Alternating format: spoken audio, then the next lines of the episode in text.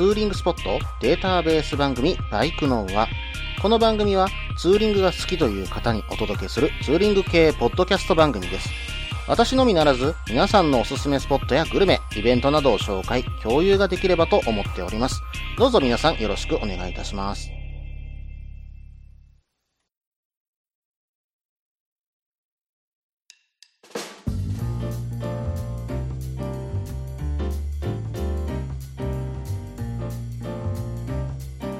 はい、始まりました。バイクのは第91回ですね。お相手は忍者650に乗るタククロです。どうぞよろしくお願いいたします。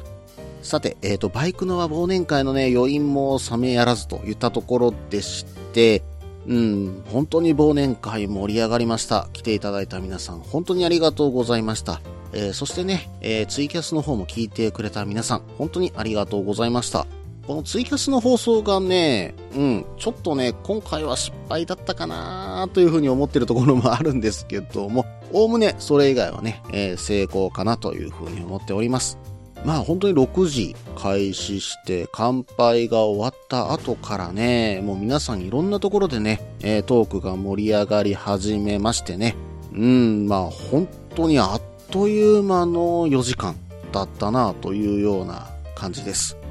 そしてね、えーいろんなことも試させていただきました。中でもね、えー席替えシステムね、えー以前第2回だったかな、えーバイクの忘年会第2回の時にですね、席替えを行って結構好評だったんですよ。で、また席替えやってほしいっていう要望があったんで、ただちょっと今回の、まあ、お店、ガシュメガレージさんで行ったんですが、まあ、あの交互に座れるような状況じゃないので、どうやって席替えをしようか悩んだんですけども、そこはね、えー私の独断で、えーあなたはあっち、あなたはこっちっていう風な感じでね、うん、数名の方にお願いして、えー移動していただきました。まあ、それでシャッフルがされてさらに活性化されたんじゃないのかななんていう風にね、私の中で勝手に判断しております。まあ皆さんにとってどうだったのか、もう少しあの人と喋りたかったよーっていうようなね、方もいらっしゃったかもしれません。でもね、またそういった方と SNS だとかね、LINE で繋がって、えーそこからまたね、えー交流が生まれていったらいいなと。で、今回は初参加の方と、毎回ね、来てくださっているね、えーリスナーさんと半々ぐらいの感覚だったと思います。なのでね、いろんな交流が生まれたんじゃないのかなというふうにね、思っています。まあ、連絡先をね、交換されてる方もいらっしゃいましたしね、まあ、今後ね、そういった、まあ、今回の忘年会でね、えーあった中でツーリング行きましたよ、みたいなね、お話があると非常にね、私は嬉しいので、ぜひともね、えーそういう時はお便りください。よろしくお願いいたします。さて、えーと、実はですね、まあ、前回ぐらいからかな。うん、あの、じゃんけん大会をやっていましてね、今回の第4回転も、じゃんけん大会でね、ちょっと商品の方をね、出させていただいて、うん、今回の商品は何だったかというとですね、うん、私の方からは、タナックスさんのデジケースマウントの L サイズね、えー、冷やしスマホのね、えーあのケースですよ。あちらの方を出させていただきました。うん、まあ今回の目玉はこれだったかなというふうに思っております。まあそしてもう一つ、グッドスピードさんのスカイさんから同じね、バイク系ポッドキャスト番組のね、グッドスピードの、えースカイジンさんね、えーからですね、えっと、マスターシリンダーにつけるマウントホルダー、こちらの方もね、えー出していただきまして、さらにですね、リスナーの奥ちゃんさんから差し入れということで、じゃんけん大会に使ってくださいということでね、うん、2点ほど差し入れをいただきました。本当にありがとうございます。そしてね、タナックスさんのデジケースマウントですよ。今回ね、じゃんけん大会で勝ち抜いてこられた方は誰かというと、うん、グッドスピードのスカイジンさんだったんですね。そして、えー会場の皆さんからブーイングが浴びせられるというね。まあ、あの、冗談でね、えー皆さんブーイングしていましたけども、まあ今回ね、一番盛り上がったのはそこだったんじゃないのかなっていうふうに思っております。そしてそして、今回のシークレットゲストですよ。スカイジンさんと共に、うん、今回のバイクの忘年会をね、手伝っていただいた方、ヨッコさんだったんですね。えーフリースタイルのね、えーそしてバイクっていうね、ブログの方の執筆活動をね、えー、されているよっこさんがね、え、来ていただいて、物販の方を手伝っていただきました。で、もう一人ね、シークレットゲストいたんですけど、いたんですけど、フリースタイルのね、ケンヤスさんにね、シークレットゲストお願いしてたんですが、うん、ちょっとね、病欠ということで、うん、ケンヤさん体調の方大丈夫でしょうか？えー、治ったらね、また飲みに行ったりとか、あ、またね、えー、特番ぜひねえ、一緒にさせてください。よろしくお願いいたします。そしてそして物販ですよ。物販ですね。シェラカップの方は今回でね、え売り切れということになりました。まあ、次回も作ろうかなというふうに思っています。まあ、次のイベントに向けてですけどもね、その時はですね、少し今考えていることがあって、おそらくね、デザインを変えます。で、今回、まあ、10個で、私の分含めて11個作ったんですけど、うん、もう少しロット数を増やしてね、えー、作ろうかなというふうに思っております。なので、今の、まあ、今回販売させていただいたシェラカップに関して、まあ、このデザインに関しては、その10個でね、限定10個ということで、えー、終了とさせていただこうと思っております。さてさて、あとはね、ステッカーなんですけども、うん、ステッカーはね、結構大量に余っちゃいました。はい。まあ、こちらの方はね、えー、継続してね、販売していこうと思ってますんでね、うん、まあ気軽にね、えー、お声かけください。えー、一緒にツーリング行こうよ。その時にステッカー欲しいんだけど、とかね、えー、一緒に飲みに行こうよ。うん、できればその時にステッカーちょうだいみたいなことね、言ってもらえればね、うん、販売させていただこうと思ってますんでね、いつでもね、気軽に声かけてください。はい。それではですね、ツイッターの方に、まあ、今回の4周年に関してコメントをね、いただいている方がいらっしゃるので、ご紹介させていただこうと思います。まずはですね、F ストームさんからですね、4周年おめでとうございます。楽しすぎて写真の1枚も撮ってなかったことを今になって気づきました。おまけに、タククロさん、スカイちゃんが G キャスしているのに、ムネさん、ヨッコさん、ポン吉さんとの話に夢中で聞いていないという失態。来年に活かします。お疲れ様でした。ということでね、ストームさんありがとうございます。うん、まあ、今回のツイキャスに関しては、まあ、ちょっとね、失敗かなというふうに思っているところはあるんですけれども、まあ、それほどね、皆さん夢中になってね、バイクのこと、ツーリングのことに関して話されていたので、これはね、本当に私にとっては大成功なんですよ。うん、また来年も来たい、またこんな楽しい飲み会やりたいっていうふうに思っていただけてるんじゃないのかなというふうに思っています。これがね、私にとっては非常に嬉しいことなので、うん、来年もね、11月の末あたりの土曜日はね、かけといてくださいね。よろしくお願いいたします。はい。それではね、もう一方ご紹介させていただきます。なおさんから、えー、いただいております。昨夜は楽しかったです。そして、タククロウさんお疲れ様でした。あのお店もマスターの手際の良さに感動しておりました。ぜひ来年も参加させていただきたいです。なおさんありがとうございます。そうなんですよ。今回びっくりしたのがガシューメカレージさん。まあ、このガシューメカレージさんのマスターがですね、この人数24人、まあ全席満席ですよ。これをね、一人で回してたんですよ。うん。しかも飲み放題でみんなからガンガン注文入るし、その中で料理も全部出していってるんです。コース料理ですよ。うん。で、我々がある程度飲み疲れた8時ぐらいの時にやっとバイトさんが来られたんですが、その時にはもうね、料理は全部出てる状態でね、あとドリンクだけで回せてるっていうね、素晴らしい手際の良さでしたね。うん。アメリカンバーガシューメカレージさんのカッシーさんっていうマスターです。えー、カッシーさんはですね、ツイッターの方もね、えー、されていますのでね、ぜひね、えー、フォローの方をしてみてください。アカウント名は、アットマーク、K-A-S-H-I-W-A-O-T-O-K-O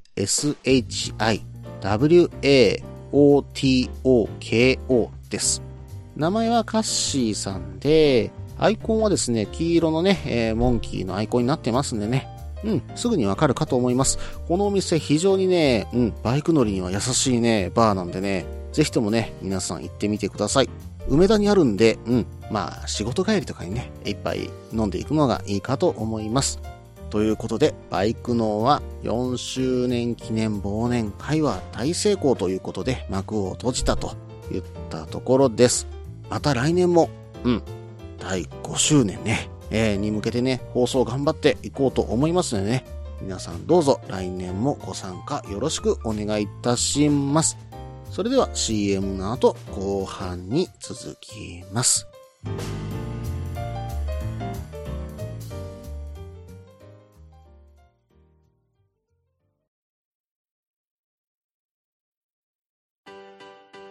落ち着いて聞いてください。あなた EBR 症候群です。だって、だってお前ハヤボルトじゃんって もう私、ビュエルっていうアメ車乗ってますけど。なんか、無理やりいいこと言おうとして 忙しいあなたに心のパーキング。モトバラエティラジオ。グッドスピード。この番組は初心者には情報を、ベテランには懐かしさを。バイクトークを楽しみながら、バイクとライダーの社会的地位向上を目指すバイクバラエティ番組です。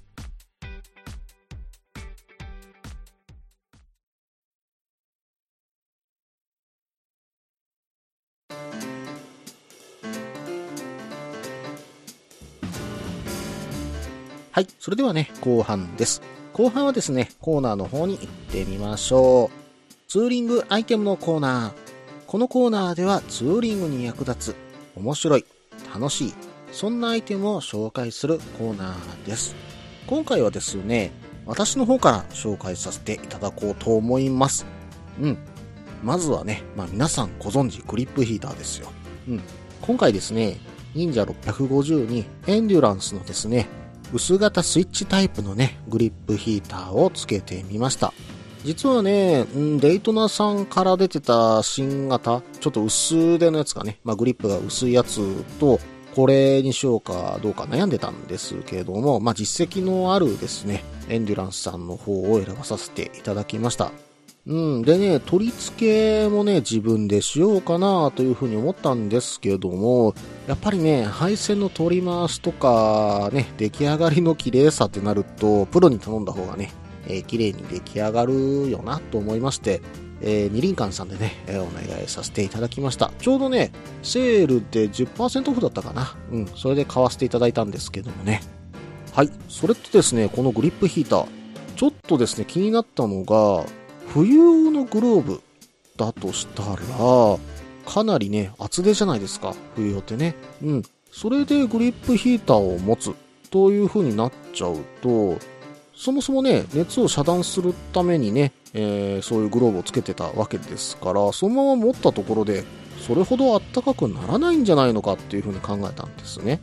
そしてそして、冬用のグローブは握りづらいというかね、うん、ちょっと力いるような感じがやっぱします。えー、その時にね、クラッチ切るの結構大変なんですよね。うん。まあ、この2点をね、ちょっと考えた上で、以前にね、えー、お聞きしてたのがあったんです。グリップヒーターに対応したグローブがあるよというふうに伺ってたんですね。そして今回そちらも購入させていただきました。うん。あの、さすがに聞いてたのはペアスロープさんだったんですけど、ペアスロープさんはちょっと高くて手が出なかったので、うん。ラフロードさんのね、えー、ウィンドガードグローブ EX。こちらをね、えー、買わさせていただきました。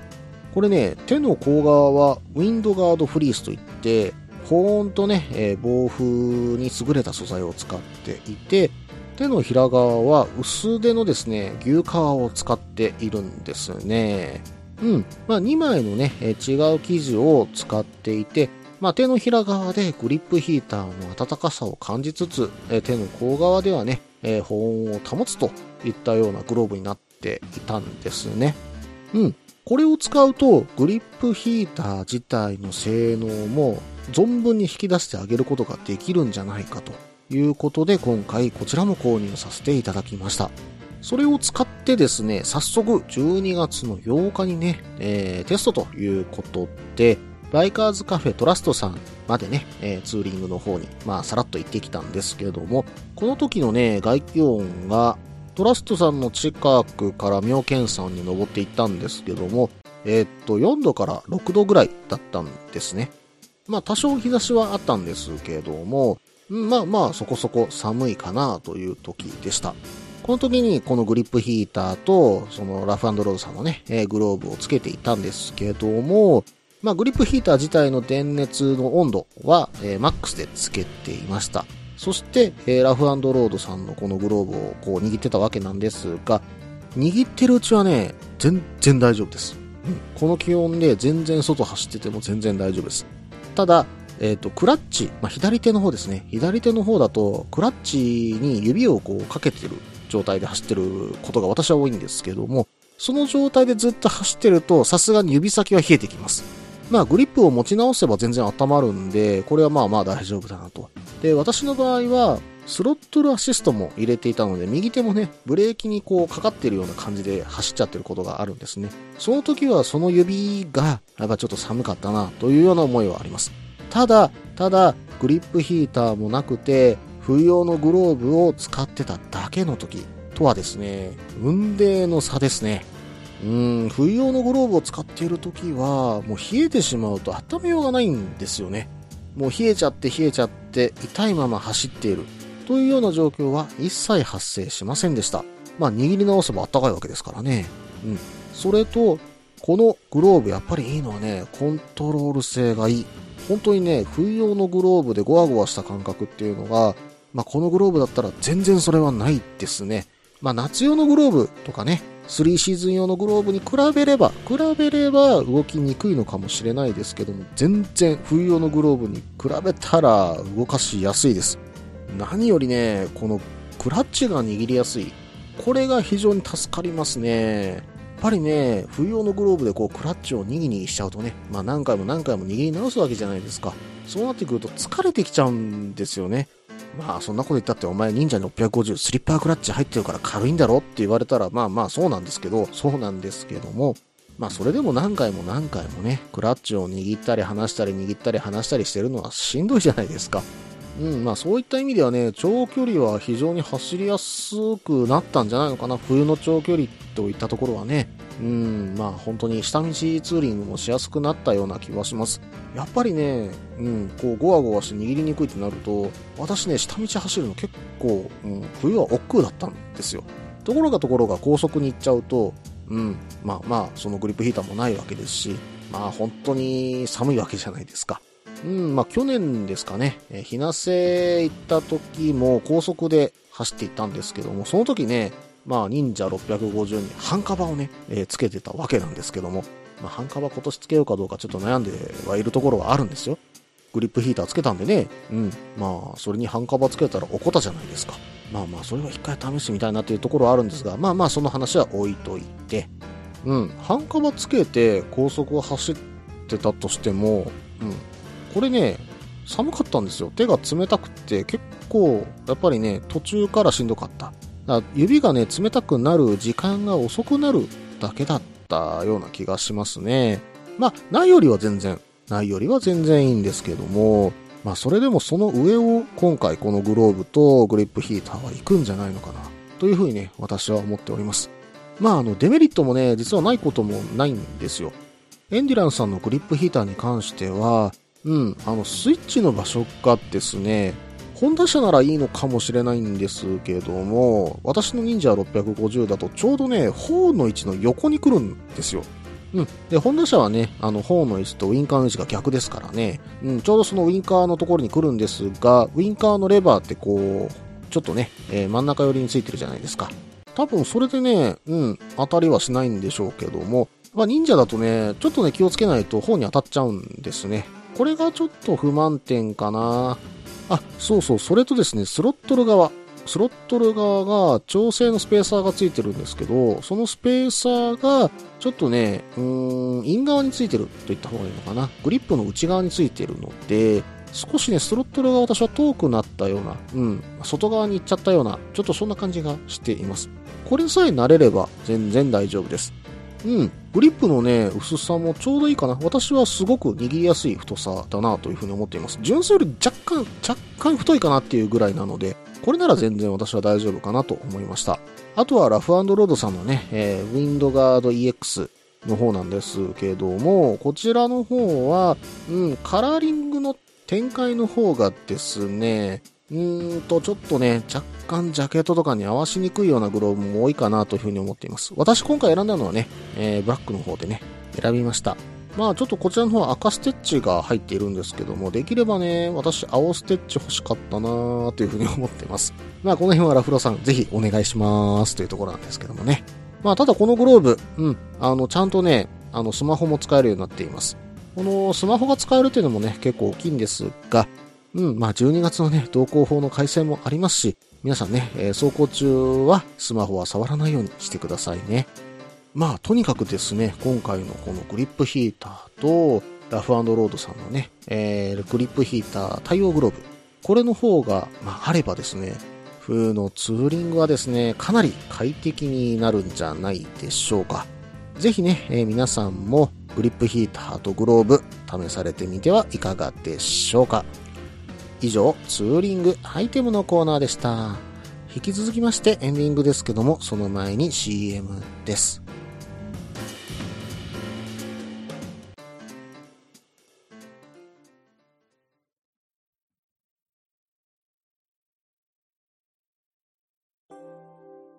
みんなでお話しできる行きつけのライダーズカフェ、ネットに作りませんか？バイク系雑談番組、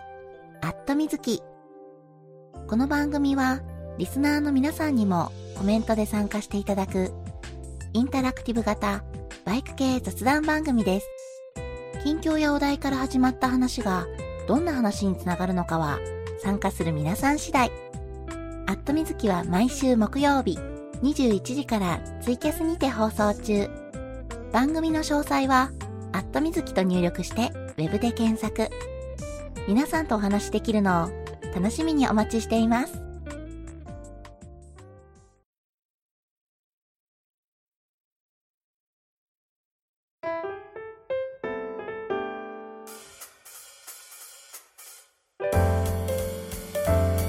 はい、それではエンディングです。もう年末近いんですね。12月10日にこの収録をしているんですけれども、まあちょっとね、12月の後半にね、時間が取れそうで、どこかで、うん、一泊ツーリングをしようかなというふうに今考えています。まあ夏もね、このようなお話をさせていただいて、皆さんからね、えーツーリングスポットの方をいただいたんですが、夏がね、ちょっといただいたところに行けてないと。えー皆さんがいただいたツーリングスポットにね、行けてなかったので、まあ冬は今年は、うん、まあ今年の最後の締めくくりとしてね、どこかでね、皆さんからツーリングスポットをいただいて、そのスポットに行けたらいいなぁなんていうふうにね、思っています。まあ12月の28、29、この辺りになるかと思うんですけども、うん、まあ尼崎から行けて、1泊2日で無理なく回ってこれる場所、まあちょっと雪の降る地域とかちょっとなかなか難しいかと思うんですが、そういった場所で、まあ冬のツーリングスポットとしてね、いい場所どこかありましたらね、番組宛てに送ってください。まあできればその中からね、選んで一泊ツーリング行ってこようかなというふうに思っております。まあできればね、本当に無理ない場所で お願いしますね。とはいえ、とはいえですよ、一泊ツーリングになると結構な距離は走れるわけですよね。まあ東ぐらいだったら無理ないツーリングといえばどの辺りまで行けるんだろう。うん、静岡、まあまあまあ、伊豆となるとちょっとね、うんと、もう一泊欲しいかなというふうになると思うんですけども、まあ静岡市ぐらいまでやったらなんとか行けるのかなと。で、もしくは、うん、まあ西側となってきたら、どこの辺りだろう。うん、広島ぐらいまで？広島でも結構いい距離ありますからね。うん、それだと結構無理をすることになるかもしれませんしね。まあもしくは高知ぐらいまで四国だったらね。まあそういったところになるんでしょうか。うん、まあでも高知といえばね、冬の高知といえばね、清水サバでしょうね。油の乗りがトロ並みのね、サバなんてうまいんですけどね。うん、あとはクエですよね。まあ、クエ鍋。これと日本食といったらもうたまらないでしょうね。まあ一泊ツーリングの醍醐味といえばね、うん、その場に行って、その現地でね、うまい酒とうまいグルメね、こちらの方を食べてくるというのもね、私は一つの醍醐味だと思っていますんでね。うん、まあその時はね、ホテルはあんまり気にせず取っちゃうんですけどね。まあできれば温泉がついてれば、それはなおさら嬉しいっちゃ嬉しいんですけど、まあこれはね、ツーリング途中の楽しみでね、えーどこかの温泉に寄ってくるというのもね、ありですからね。うーん、まあぜひね、皆さんツーリング、まあ一泊ツーリング、ここ行ったらいいよ、あそこ行ったらうまいもん食べれるよ、あそこで一泊するのいいよ、なんていうところがあったらね、ぜひともね、ご投稿ください。よろしくお願いいたします。この番組では皆さんからのメールを募集しています。ツーリングスポット紹介のコーナーではおすすめのスポット、穴場のスポット、自分しかいないけど自分が好きなスポット、自分じゃいけないけど良さそうなスポットを教えてください。また、旅先グルメのコーナー、イベント紹介のコーナー、ツーリングアイテムのコーナー、ツーリングお土産のコーナー、温かいお便りも待っています。できる限りご紹介させていただきます。メールはブログの方にメールフォームを設置しています。もしくはツイッターで直接メッセージいただいても構いません。ツイッターはタククロで検索していただければ忍者の画像でわかるかと思います。ではお便りお待ちしておりますと同時に今回第91回ですね。バイクのはこれにて終了となります。寒い日が続いていますけどもね、皆さん風邪などひかないように体には十分気をつけてくださいね。それではまた。